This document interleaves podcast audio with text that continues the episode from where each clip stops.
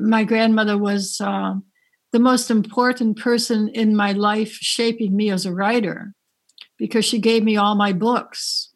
When I was a little girl, she gave me my first real book, which is Alice in Wonderland and Alice Through the Looking Glass. I was eight or nine, and that changed my whole life. I had no idea at the time, but it was like the main, the great book of my whole life that my grandmother gave me. Then she gave me other books, and she gave me a toy typewriter. Then she gave me a real typewriter. and so she started me on a world of storytelling and reading. That's been my whole life. You just heard the voice of the American author Joyce Carol Oates. My name is Linn Ullmann, and together with the House of Literature in Oslo, I've created the podcast How to Proceed, where we invite writers from around the world to discuss reading and writing, art and creativity, and the world we live in right now. This special episode with Joyce Carol Oates was made possible by a collaboration between the House of Literature in Oslo, Louisiana Literature in Denmark, and the International Writers' Stage in Stockholm. Certain books and writers are important at a certain time of life, and then maybe you leave them behind.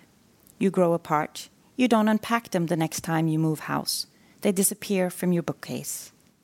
Joyce Carol Oates is not one of those writers. She has moved house with me countless times. She's been with me always, ever since I, as a young woman, started reading her. Her work is relevant, bold, vulnerable, luminous, visceral. Perhaps you will recognize this feeling. You read something of hers fiction, nonfiction, memoir, essays, lectures, literary reviews and then you catch yourself thinking about it many years later, remembering where you were when you read it, the emotional impact it had on you, how it made you want to be more curious, more attentive.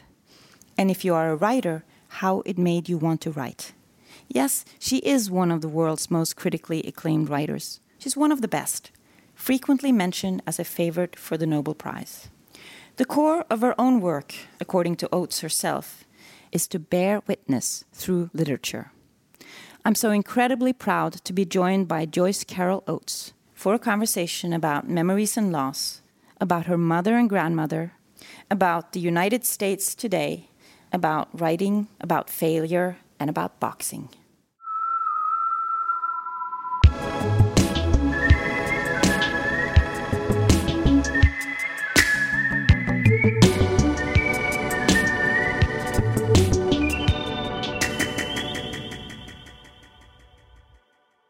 So I want to start by just saying, Joyce Carol Oates, it is such an honor to welcome you here to the House of Literature in Oslo. I have wanted to speak to you for so long. You are a dream guest, and I'm so happy that you're here. I wish that we could receive you in person. Um, that will be another time. But right now, this is the way it is. So, welcome. Welcome to Oslo. Thank you. I wish I were there. Where are you? I'm in my house in Princeton, which is four miles outside the village of Princeton in a wooded area. When I look out the window, I see all trees. What else do you see? Well, if I lean forward, I see a creek and there's a lake. So I'm in a, I'm in a nice area. It's good for contemplation, good for a writer.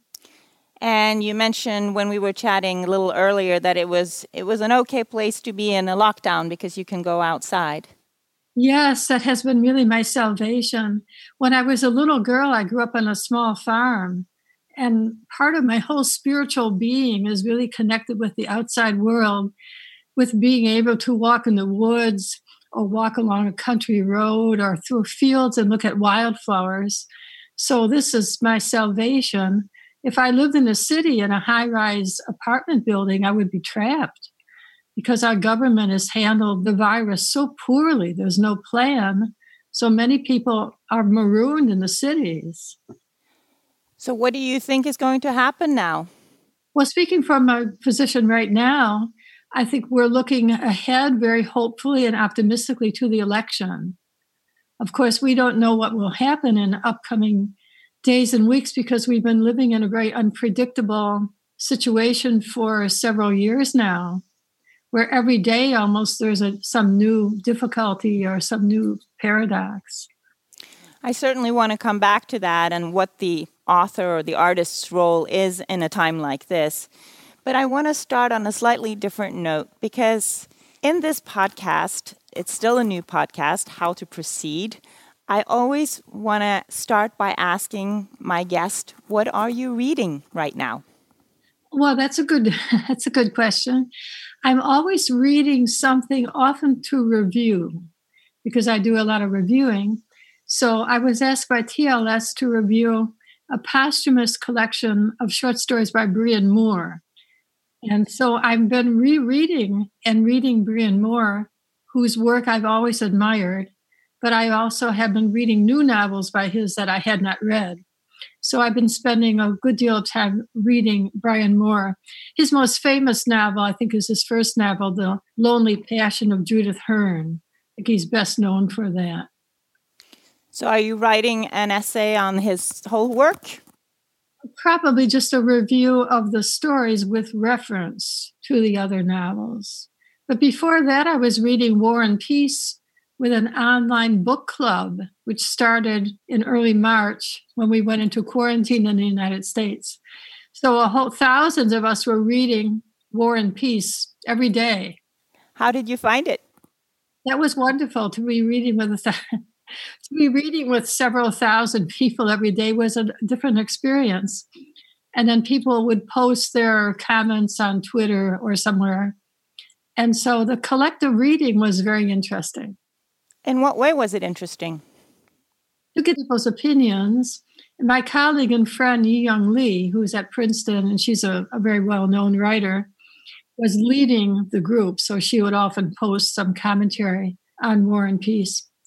I have never done any reading with a book club. That was my first experience. So the pandemic and the quarantine have some positive features.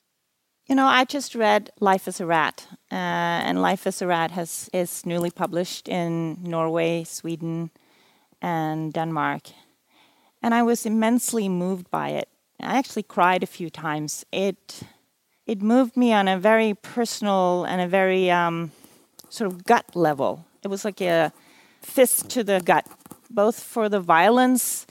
It describes the murder of a um, young African American boy, and also the fate of a very young girl who rats on her brothers because it was her brothers who killed the boy.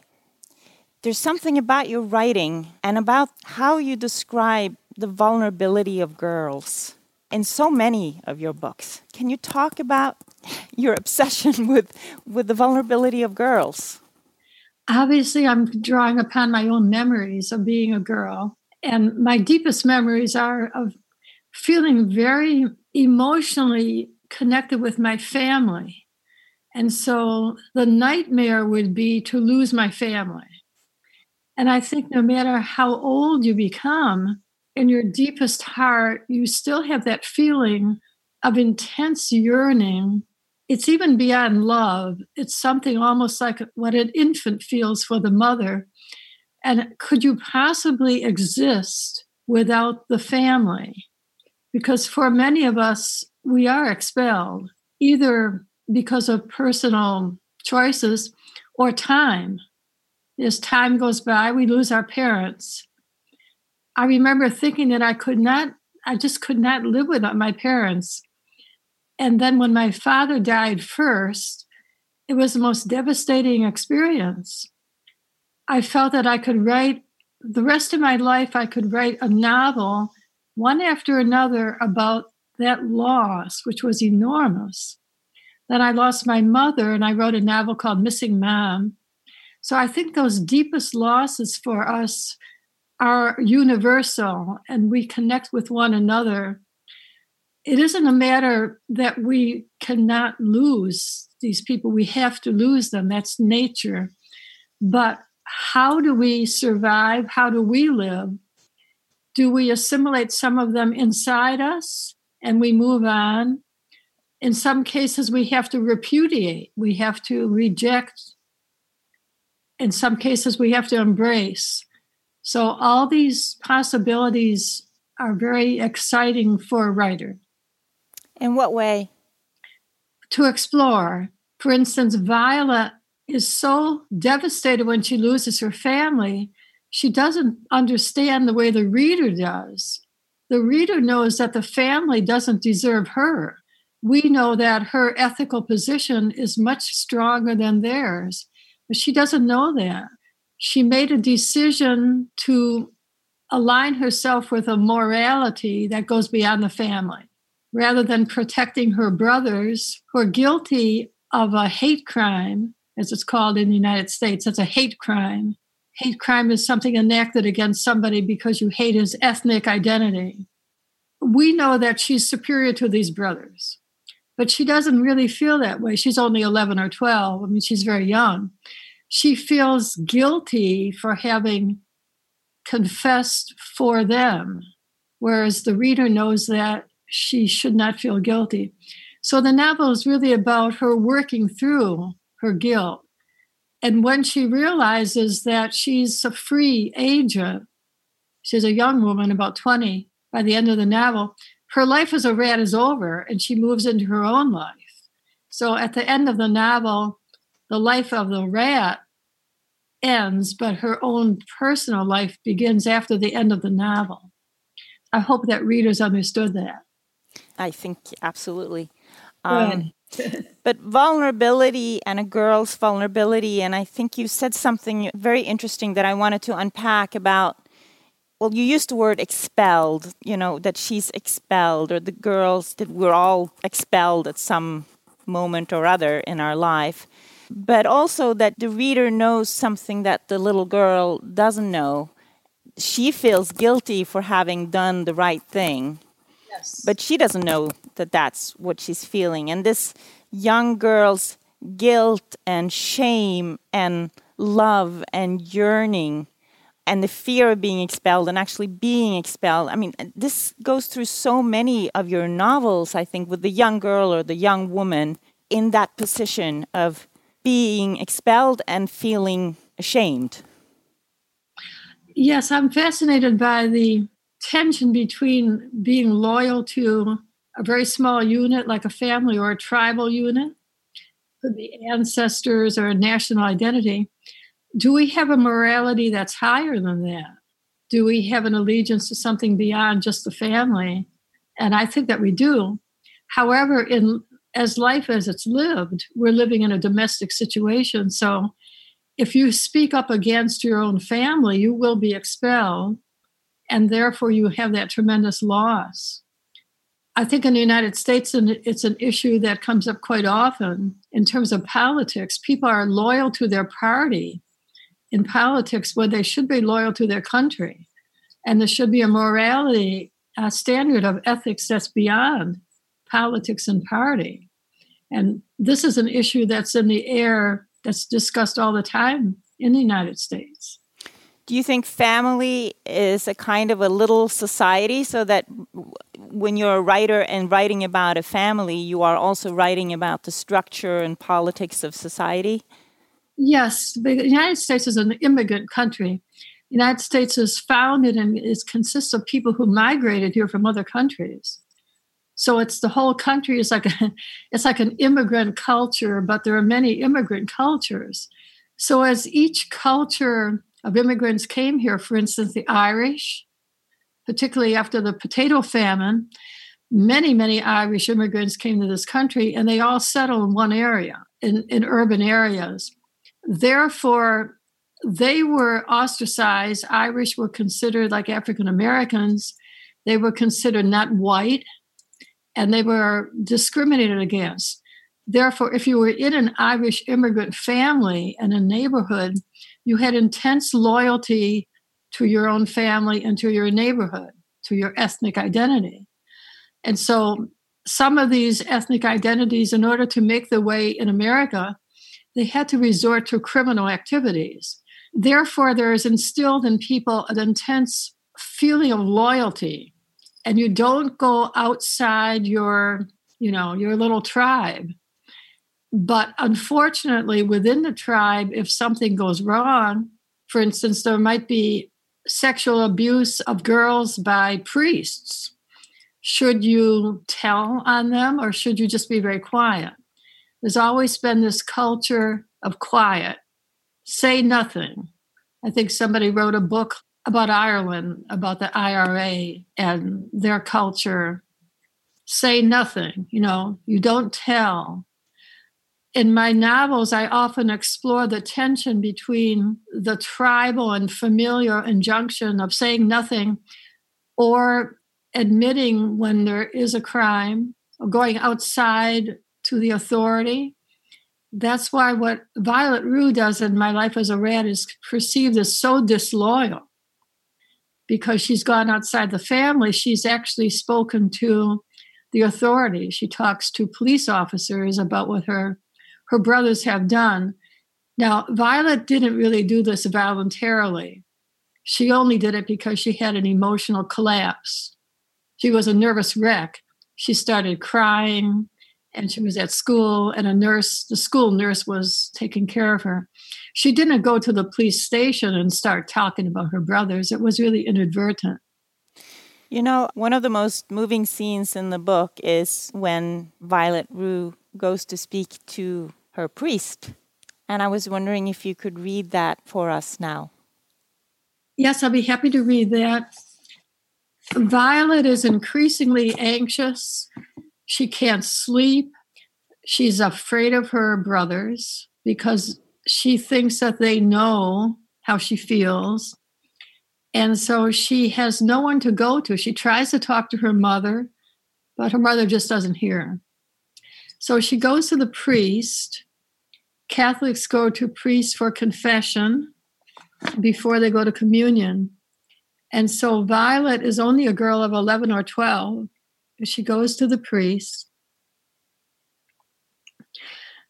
I sat hunched and unmoving, unable to speak, and this is in the confessional. Instead, I began crying. There was a startled pause. I was such a big girl, 12 years old. I had not cried in the presence of others for years, and I was sure that Father Greevy knew who I was, if not by name. I was one of the Kerrigan daughters. It was clear Father Greevy did not like this violation of custom. I could hear him breathing audibly. I could imagine his eyes shifting in their sockets in alarm and exasperation. But the confessor had no alternative to asking me what was wrong, calling me, my dear child. And so I told him. I tried to tell him, sniffling and choking and trying to keep my voice lowered so that those who were seated in pews close by could not hear. In a shaky voice, I told him about my brothers coming home late on the night, that Hadrian Johnson had been beaten, and what I'd overheard. But Father Greevy interrupted me, objecting that I had no idea what I was saying. These are serious accusations, he says. At once I was silent. My heart was hammering in my chest. In a whisper, Father Greevy said that my brother's lives were at stake. No, no, he did not want to hear more. In an instant, the peculiar lethargy of the confessional had vanished. The thick bodied priest, middle aged, querulous, with his rat colored hair, his fattish nose, his habit of loudly clearing his throat, had been awakened rudely from his doze and was sitting upright, squinting, nodding at me through the small grilled window with a hawk's eyes, alert and sharp. He wanted no more hysteria about a baseball bat, no more about Hadrian Johnson, who hadn't belonged to his parish. He did not want trouble. If questioned, he would claim he had no idea who I was. As a confessor, he did not wish to know who his penitents were, nor had he heard the girl's faltering words clearly. It seemed that the confession had ended. This would be the final confession of my life. Thank you very much, Joyce Carol Oates, for reading from my life as a rat. You know, this is a scene where you meet a powerful man and a young girl. A few years ago, I read another book that a lot of people are reading again or reading for the first time now of yours, uh, Blackwater also about a very powerful man in office and a young woman. This relationship between the very powerful, abusive man and the vulnerable woman is a theme in much of your work. Why is that? I think I discovered the theme as I was writing, because as you speak of it, when you, you just mentioned the black water, I saw the connection, but I'm not sure that I always see these connections when I'm writing. I tend to write about subjects that are out in the culture. Remember, Stendhal spoke of the novel as a mirror held up to, to reality. So I'm basically writing about what's out there in the world, and we do see the misuse of power in a patriarchal society. How do you see that, for instance, Blackwater is is now being read and reread uh, by women of all ages in the age of Me Too and in the light of Me Too? I hope that people are rereading and with new eyes. I wrote another novel too that very much is part of the Me Too um, atmosphere called Foxfire Confessions of a Girl Gang. And so, along with that novel and Blackwater, and maybe some others, I really was prefiguring the issues of the Me Too movement. The sort of compulsion that is put upon girls not to talk, not to complain. And if a girl does speak of some injustice or sexual offense against her, she's likely the one to be ostracized, not the man or the boy. And that is a prevailing situation, I think, still in the United States. The Me Too movement has had a large effect, I think, maybe more in urban areas and more developed parts of the country. The United States is a very uneven country of many regions. So well, people who have never come to the United States don't understand how massive the country is, and much of it is rural, unpopulated, and, and not well educated. And so people who live there are very conservative. They are often conservative Christians. They're very different from the urban dwellers who are diverse, who may be any kind of religion, uh, different ethnic backgrounds. Immigrants tend to live in the cities rather than in the farming rural areas. So our country is very uh, uneven. The Me Too movement is a phenomenon of a more urban, developed educational part of the United States. The Me Too movement has no meaning. It has almost no significance in fundamentalist Christian America. That wouldn't it wouldn't really be an issue at all.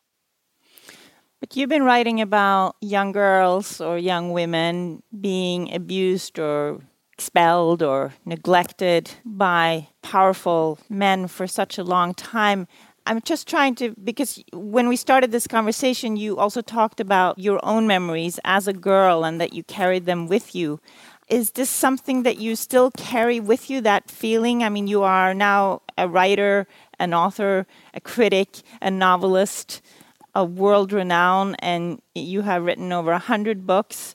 Um, that girl that vulnerable girl that is expelled, that is hurt, that is abused, is you still carry her with you because it's such a, it's so powerful when you write about it. Well, this is just coincidental, but my mother, of course, my mother was born a very long time ago. My mother was born like a hundred years ago, actually. She passed away um, like 20 years ago. When was she born? Exactly 100 years ago? Or well, in the early 1900s. Yes.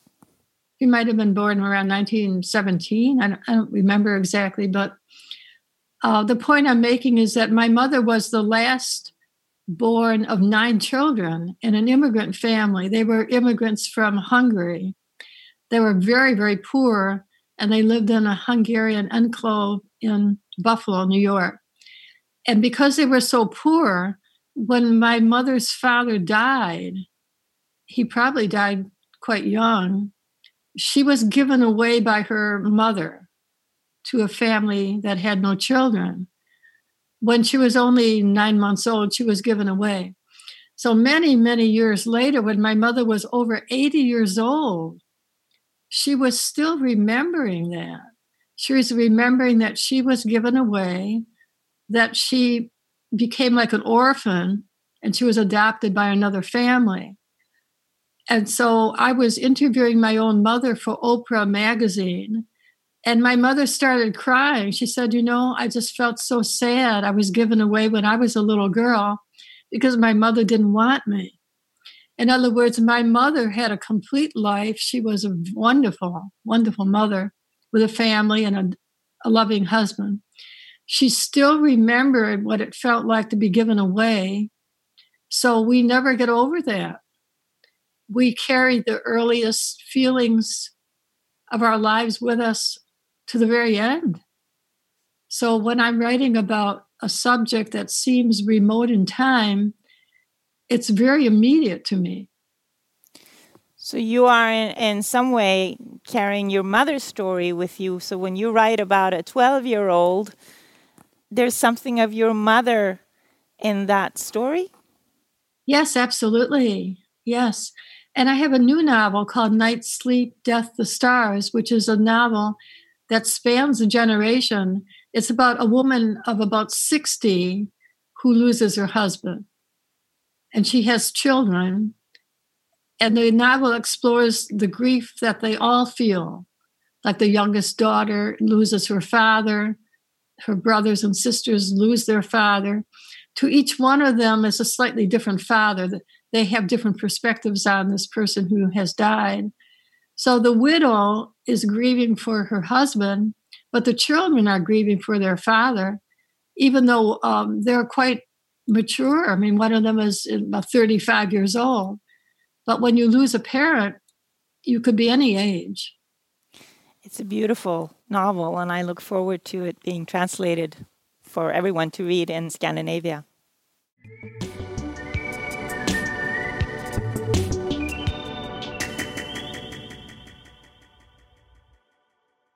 I mean, loss and grief are such a big part of your writing.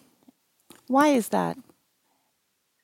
I do write about loss and grief, but but as in Night Sleep, Death, the Stars, I do suggest that there are many new beginnings. So the, the widow, over a period of a year, she meets somebody new, a completely different person, totally, totally different kind of person. And while she'll never love him as deeply as she loved her husband, she does come to love him in other words, there are losses, but then there are some surprises in life. There's a Jewish expression a door closes, another door opens. So we have to remember, even in the bitterness of grief, there may be a door opening in a few months or a year, but there will be another door opening. Do you really think so? Is this yes. something you truly believe? Yes. Oh, yes, I believe that because that's happened with me in my life. Yes. Yeah, it has, and, and other people as well. Yes, I'm surrounded by people in my age group who have suffered losses, and definitely something new happens. I mean, not to go into details, but you can never, you never say never. There's a saying in boxing never say never. Now that you mentioned boxing, uh, maybe I can ask you because your book on boxing was the first book that I read of yours, and it was a game changer. I love that you wrote this book, and I love the book. Thank um, you. I'm so um, surprised and touched that you read it. I mean, not many people have read it, I think. I found it in my father's library and I read it and uh, I loved it. Oh, thank you so much. Well, let me explain a little bit. I'm holding one of the editions here. It's gone through several editions. For me, the challenge of writing about boxing, which my my father introduced me to, was how to find a way to write it. So basically, it's like a memoir. My father took me to Golden Gloves fights when I was a little girl, and yeah, that was my way. I wouldn't have gone by myself. I think anyone who becomes interested in a sport intensely is introduced to it by somebody. And for a girl, it's very often the father. it begins with a visit to Madison Square Garden when I'm an adult. And I was with my friend Richard Ford, who's a well known writer, American writer. We went to see a boxing match that was a Hagler Hearns fight, which is quite famous, which probably nobody's had heard of. But in Madison Square Garden is very rough atmosphere. Of course, it's shut down now with the quarantine, but in these days, it was very rough. People were smoking. They're all men, like 99% of the audience is men. They had beer cans. it was a very rough atmosphere for a woman to be in. And so the atmosphere for me is like a feminist woman writer is going to this ultra masculine setting.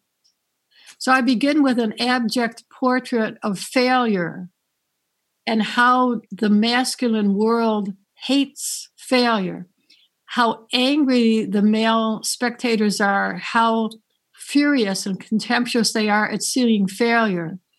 Because this is the world of male competition, it's the world of boxing, sort of the ultra macho sport, where weakness is held in contempt.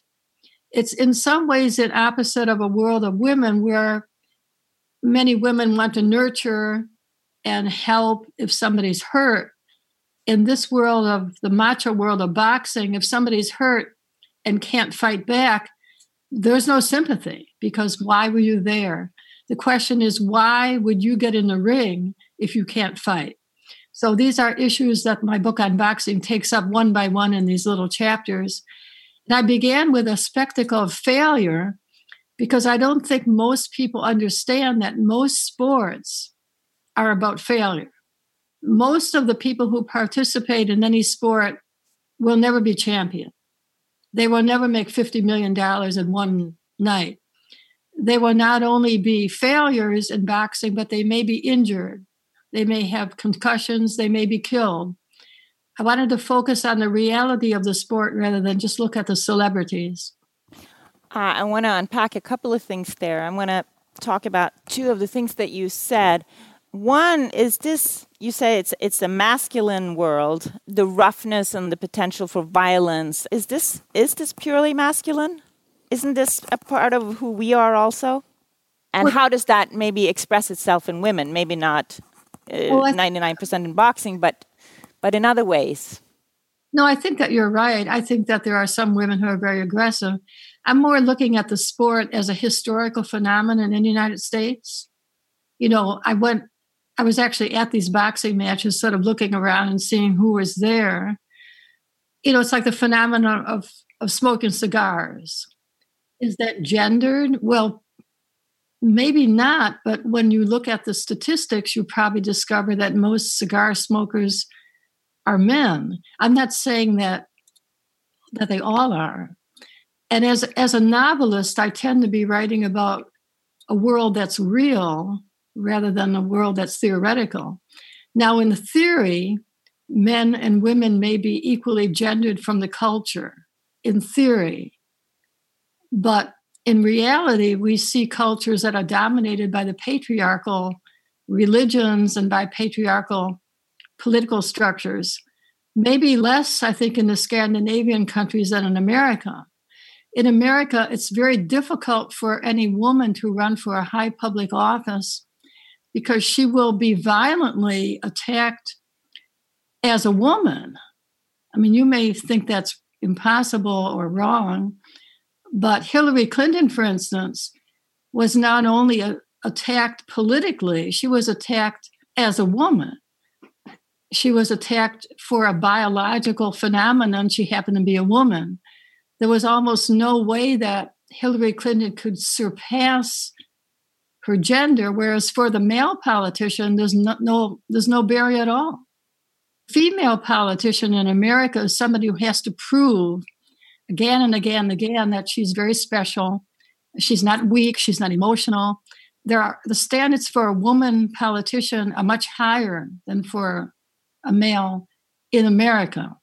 How do you think uh, Biden's choice of Kamala Harris will do in the light of what you're saying? Do you have hope, or are you are you worried? But we all know that women politicians who are so wonderful, they have so many qualities. The fact that they're women is their is their only disability. But maybe in the case of Kamala Harris, maybe being a person of color and a person of high, high, high quality, maybe that will help her overcome being a female in, in, the United States. I have to explain that this is not anything that's gendered. It's not even from the culture, it's basically from evangelical Christianity. We have a large population in this country that believes that women belong in the home. Women should be mothers and daughters and wives. There's a strong population of religious fundamentalists who don't even believe in education for women.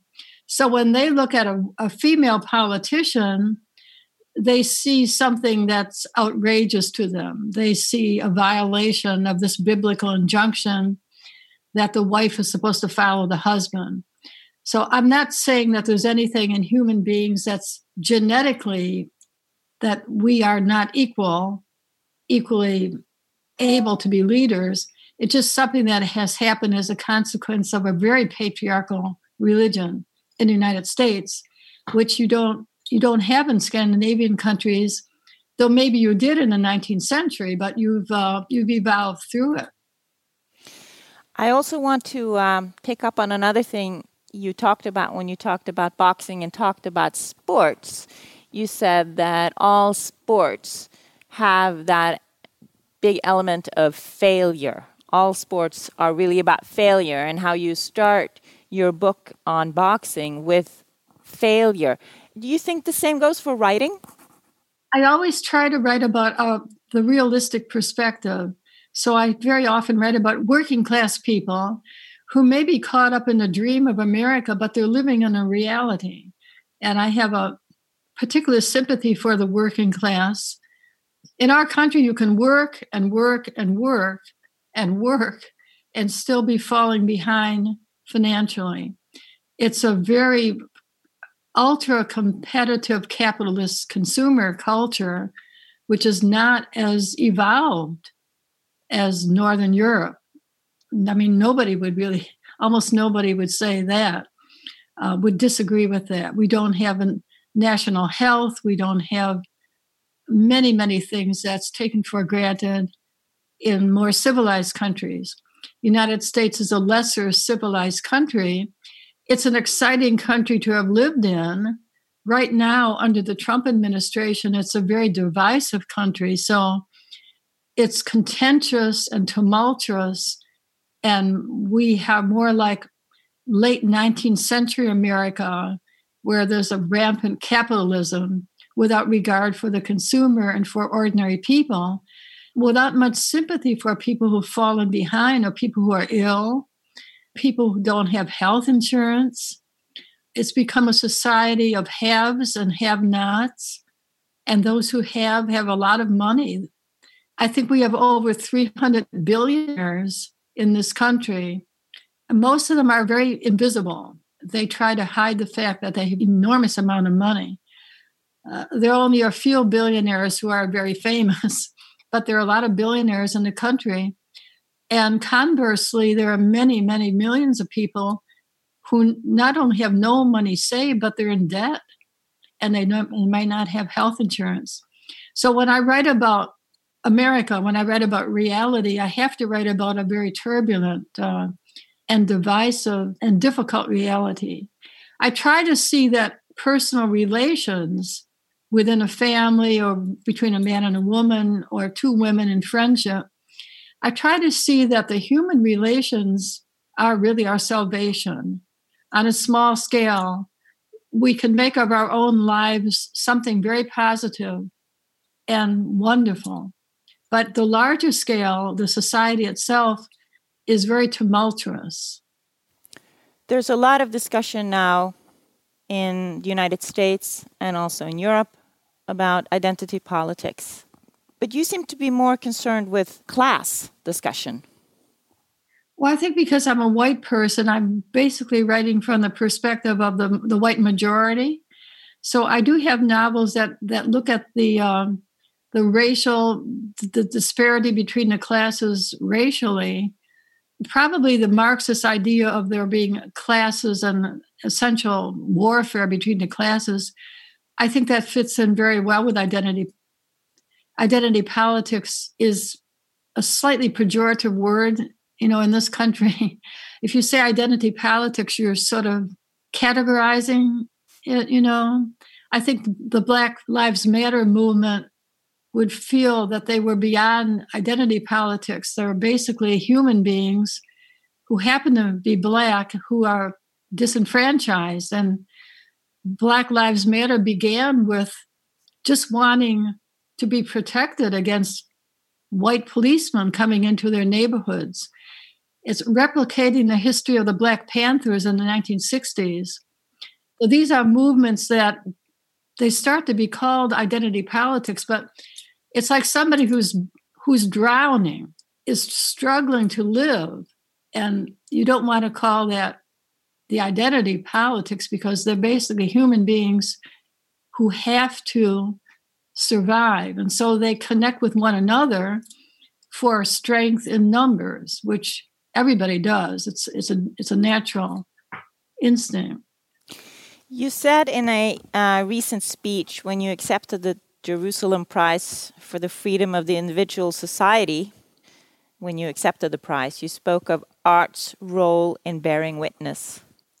And you said that bearing witness is protecting the vulnerable, the orphaned, and the disenfranchised.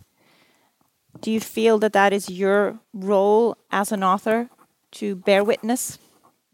I think because I, I began as a writer when I was so young, I was living and reliving my life as a young girl in a farming area and in a very uh, uncultured part of upstate New York. Um, I mean, we're not talking about New York City. We're talking about a rural community where there was very little education. So there was a lot, a good deal of violence against children, there was family and domestic violence. I'm thinking of fathers who would beat their children, literally, children who are my friends. And I was often uh, thinking about and writing about girls I went to school with who never graduated. They never had a chance. My own family was very supportive of education for, for me. But these other girls got pregnant when they were in eighth grade or they, you know, they dropped out of school they got married when they were 16. so I've written a lot about those girls because, of course, they would never be able to tell their own stories. Then, as I got older, I got more interested since I was living in Detroit, Michigan. I got interested in telling the stories of people whom I had never met, but people who I read about or maybe um, were living in the same city I was living in. I would do research for a novel like Them or a novel like A Book of American Martyrs. In fact, I do research for many of my novels into the lives of people different from myself. They could be people of color, uh, they could just be poor people, uh, working class people from the South who are not in my own family, but I felt that I could connect with them because they, they reminded me of people in my own family. When I wrote my novel Blonde about Norma Jean Baker, who becomes Marilyn Monroe, I really connected with Norma Jean because she was sort of like my mother. How? In well, what way? Because of just the the fact that she was so poor. She was an orphan. She was actually given away by her mother. Um, my own mother was never in an orphanage, but Norma Jean was in an orphanage. Norma Jean never had a father and my mother's father had died. And, and I thought of both of them as being very tough. You have to be so tough to survive. Norma Jean Baker had a mother who was schizophrenic, who couldn't stand to touch her. She didn't want to be hugged. The mother put Norma Jean in a foster home and in an orphanage. She basically wasn't a mother. So Norma Jean couldn't be adopted because she had a mother. So it was a paradox. And when I wrote about the woman who would become Marilyn Monroe, I began with her as a little girl. because I felt I could connect on that level. And then following Norma Jean, following a girl who makes her way. First, she works in a defense factory, and then she becomes a model, and then she becomes a starlet, and then she becomes a famous movie star. But she's basically always exploited by men through her whole life. And when she finally dies at the age of 36, she doesn't have much money and she dies all alone. And it isn't even clear if she died by her own hand by taking barbiturates. It's not clear whether she meant to die. It's not clear to whom she was speaking on the telephone the night that she died, because all the phone records were expunged. Uh, all these things seem to me to strike at the heart of the woman, the innocent and open and vulnerable woman who's exploited by the patriarchy. Though she's strong too, because like Marilyn Monroe, she did achieve a real career. She was very strong. At the same time, she was tragically vulnerable.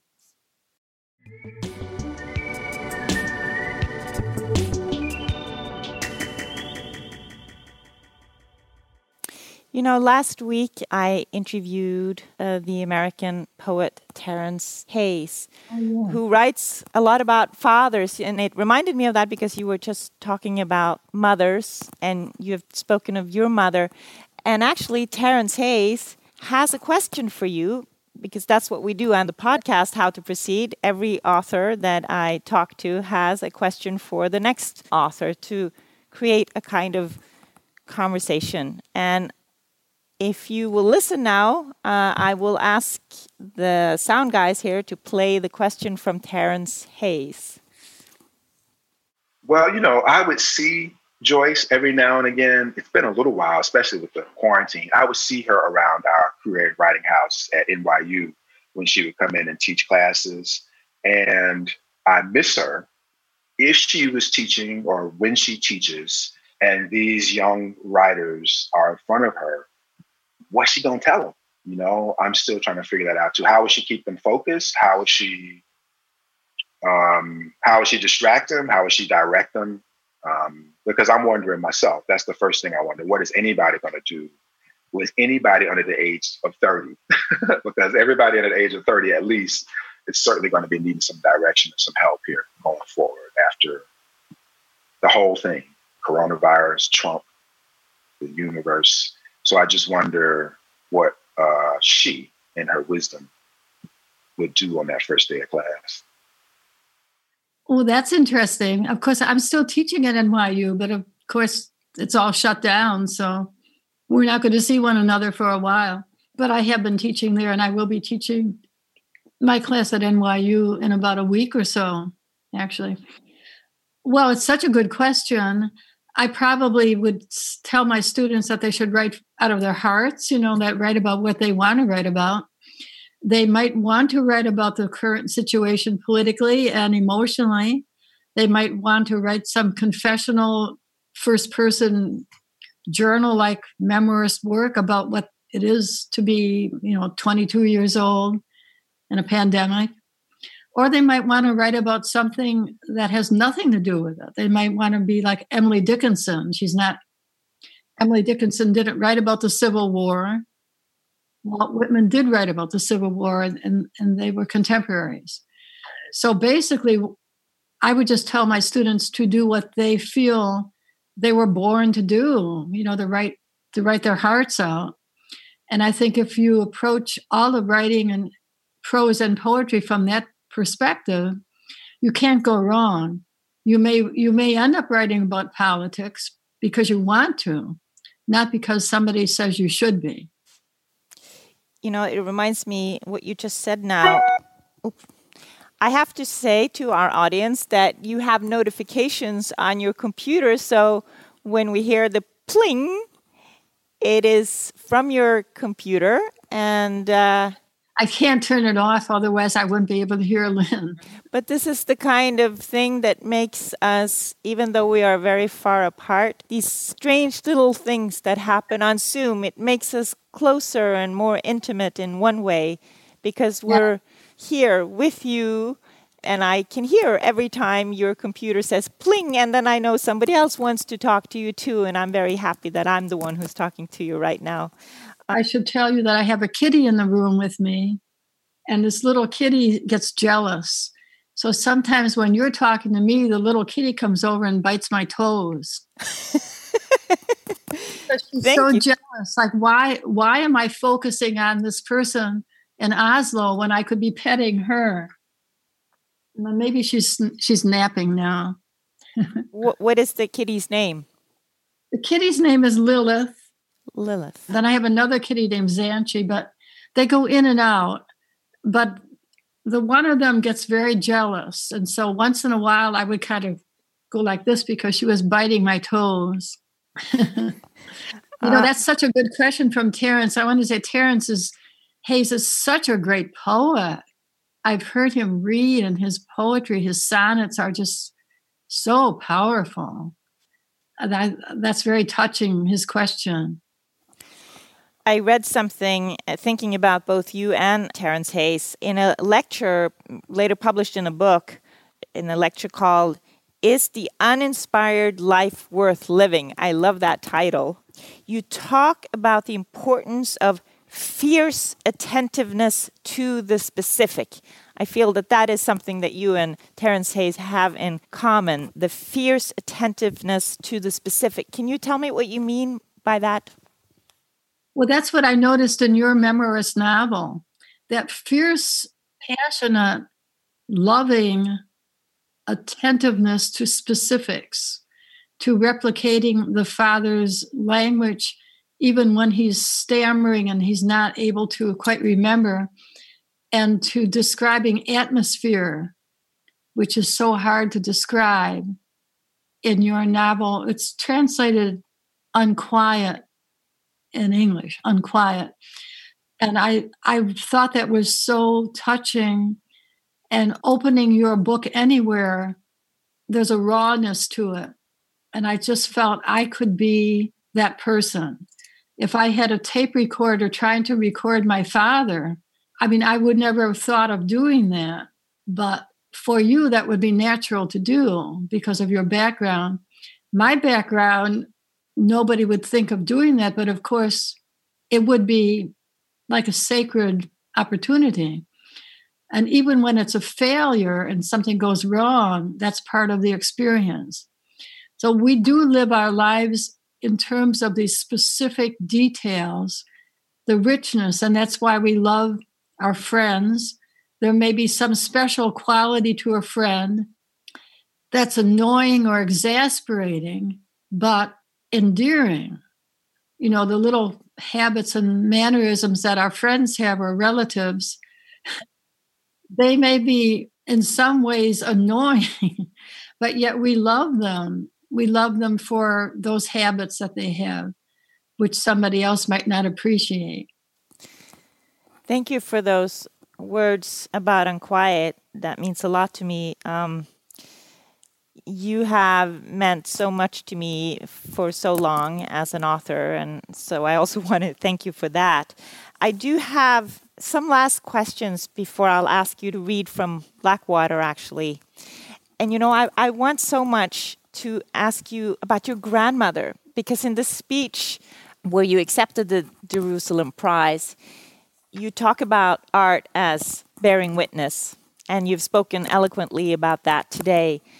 But you also speak about your grandmother. So much of the speech is about your grandmother, and you talk about that she was the one who gave you books. She was the one who read for you. And that reminded me of my grandmother because my grandmother was a bookseller and she gave me books. But then you write, it would not be until after her death that we came to realize how little my grandmother spoke of herself and how little we knew of her. And I'm wondering if this woman who you knew so little about, but who was so important to you, I'm wondering what kind of meaning she has had in all your writing. We've talked about your mother, but your grandmother, this mysterious woman who nobody knows anything about. Tell me about her. Well, she she was a, a fascinating person. I wrote a novel called The Gravedigger's Daughter, which is basically about the secret life of my grandmother, but it's mostly fiction. I had to imagine it, imagine her. Her she had a very difficult life. She is from a Jewish family, but they were Jews who came from Germany in the late 19th century to upstate New York, and they did not want to be identified as Jews. So they were, by they, I mean the parents, because the my grandmother was a child. She wasn't really part of uh, any decision. But they did not identify as Jews, so they they never acknowledged their religion. Oh, they didn't have any religion. They wanted to put history behind them because of the anti Semitism of Europe and the barbarism. And then, of course, during the Nazi era, they wouldn't have wanted to acknowledge that they were Jewish. So, my parents, even my father, who was my grandmother's son, never knew that my grandmother was Jewish. Only when a biographer wrote about me and did some research, it came to light. Her name was Morgenstern, which was translated into Morning Star. But the Jewish name is Morgenstern. That was the original name. So it's a long story. And my grandmother was uh, the most important person in my life, shaping me as a writer, because she gave me all my books. When I was a little girl, she gave me my first real book, which is Alice in Wonderland and Alice Through the Looking Glass. I was eight or nine, and that changed my whole life. I had no idea at the time, but it was like the main, the great book of my whole life that my grandmother gave me. Then she gave me other books and she gave me a toy typewriter. Then she gave me a real typewriter. and so she started me on a world of storytelling and reading. That's been my whole life. Now, my parents were not like that. My parents were not uh, I didn't get this from my parents, it was from my grandmother. Later on, my parents were readers of my writing. And my father even went to college as an adult. But it all came from my grandmother originally.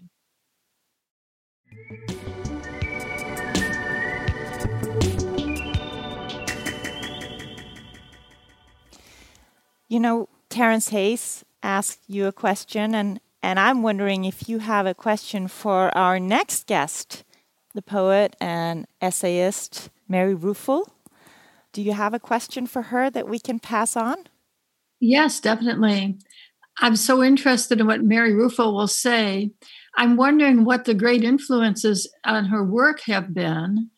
Poetry in America is so diverse and I think it's thriving because of the internet people are reading poetry all the time.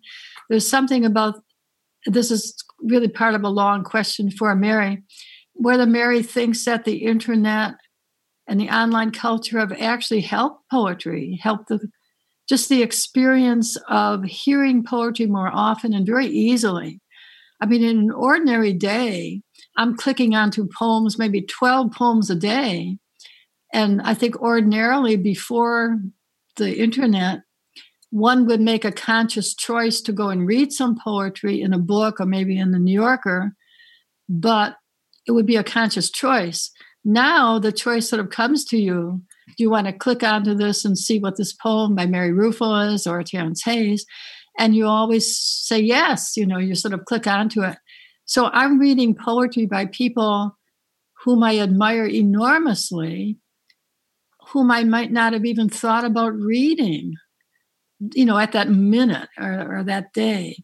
So I'm wondering if Mary thinks in some bizarre and paradoxical way that we might be actually living in an age where poetry is more read and more more needed than any other time. I think that's a great question to Mary Ruefle, and you also answered it partly yourself because you say that you go on on the internet and you read things that you might not have read before the internet. So I am wondering because you are a writer who you have written in all genres and in so many forms. I mean, you've written memoir, novels, and everything in between nonfiction, essays, you're a critic. And, you know, attention, so important to a writer, and you've written about that, that we have to be attentive to what's around us and all the distraction. I mean, when the lockdown happened, I talked to a lot of writers and I felt it myself. I wasn't able to write, I wasn't able to think because I was just so distracted. My attention was taken yeah. from me. Is this something that you experienced or, or no? Well, I think so. It's a little hard for me to say because I also lost my husband in April 2019. So that was such a devastating loss for me that my concentration was shattered then. And so the pandemic for me is like the same thing intensified, you know. I can't say that my life would be so different. When you have a tremendous personal loss, it's so close to you, you know, everything is filtered through that loss. So I'm not really able to say that my concentration definitely was shattered but I don't know if it was, you know, already shattered because of losing my husband. Obviously, living alone, one has a lot of time, but oddly enough, the more time you have as a writer, sometimes that backfires. If you have only one hour to work, you might work really hard. If you have 18 hours, you might fritter it away and um, you lose. You can lose all the 18 hours. So I agree uh, I think that the loss of concentration because of the pandemic was serious, but more in the beginning. We're getting used to living in isolation now. Uh, many of us do see friends. We keep a social distance and we wear masks. So we're learning to live to survive, I think. And so I think we're gaining back our sense of concentration. Are you writing anything now? Oh, yes. I'm working on a novel that I began quite a while ago, and I'm working on a collection of short stories. After I publish stories in magazines, I usually revise them. So I take a collection of stories that has a theme, and I rewrite most of the stories to, to connect with one another thematically. I don't usually just gather stories together individually, I try to make a collective so that the first story leads to the second story and the third story. And then the, the final story in the collection will have some resonance with the first story. So when I'm working on a book of stories, it's almost like writing a book. And I'm doing that, I'm revising. So that's been very, very wonderful. In a pandemic, revising is much easier than writing the first draft. What comes first? And this is my last question. When you are writing a novel or any kind of book in any genre, what comes first? The form, the structure, or the plot, or the voice? What is it that comes first to you? Well, you mentioned my novel Black Water, and that was a story that uh, was a, was floating around America about the Chappaquiddick incident. It was a tragedy of a particularly from a woman's perspective a woman had been victimized, but the woman had no voice. Like nobody thought about her and, and nobody cared about her. She more or less disappeared. I wanted to write a short novel, and I chose the form of the ballad, like a musical form, because it was like, to me, like a medieval ballad of a girl who'd been violated, taken out into the woods, and left to die by a seducer so the nov- the novella took the form of really short chapters, always repeating one line as in a chorus. So to me, the form of the ballad was the perfect form to tell that story. In other cases, I have novels that are more about families. And so I have to have an older generation and their children and the children growing up. So that might be a three part novel with three sections the first generation growing up and the second generation being born and then the th- second generation growing up. So a lot of my writing depends upon the vastness you know the size of the story that i'll tell. I think on that note i would love to ask you if you could read a little piece from Black Water. Well as i was saying i chose the form of the ballad. And so the first chapter is is one paragraph. It's the first chorus of the ballad. The rented Toyota, driven with such impatient exuberance by the senator, was speeding along the unpaved, unnamed road, taking the turns in giddy, skidding slides. And then, with no warning, somehow the car had gone off the road and had overturned in black, rushing water, listing to its passenger's side, rapidly sinking. Am I going to die like this? So that's the first chapter. And the italicized words, Am I going to die like this? are the thoughts of the young woman. We haven't met her yet, but we'll meet her in subsequent chapters. Then each little chapter has the final line and the black water filled her lungs and she died. In other words, it's repeated. She doesn't die immediately. When we drown, we die by degrees. So it's like she's dying but then she comes back to consciousness and then she dies and she comes back. So the whole novel has the structure of a ballad.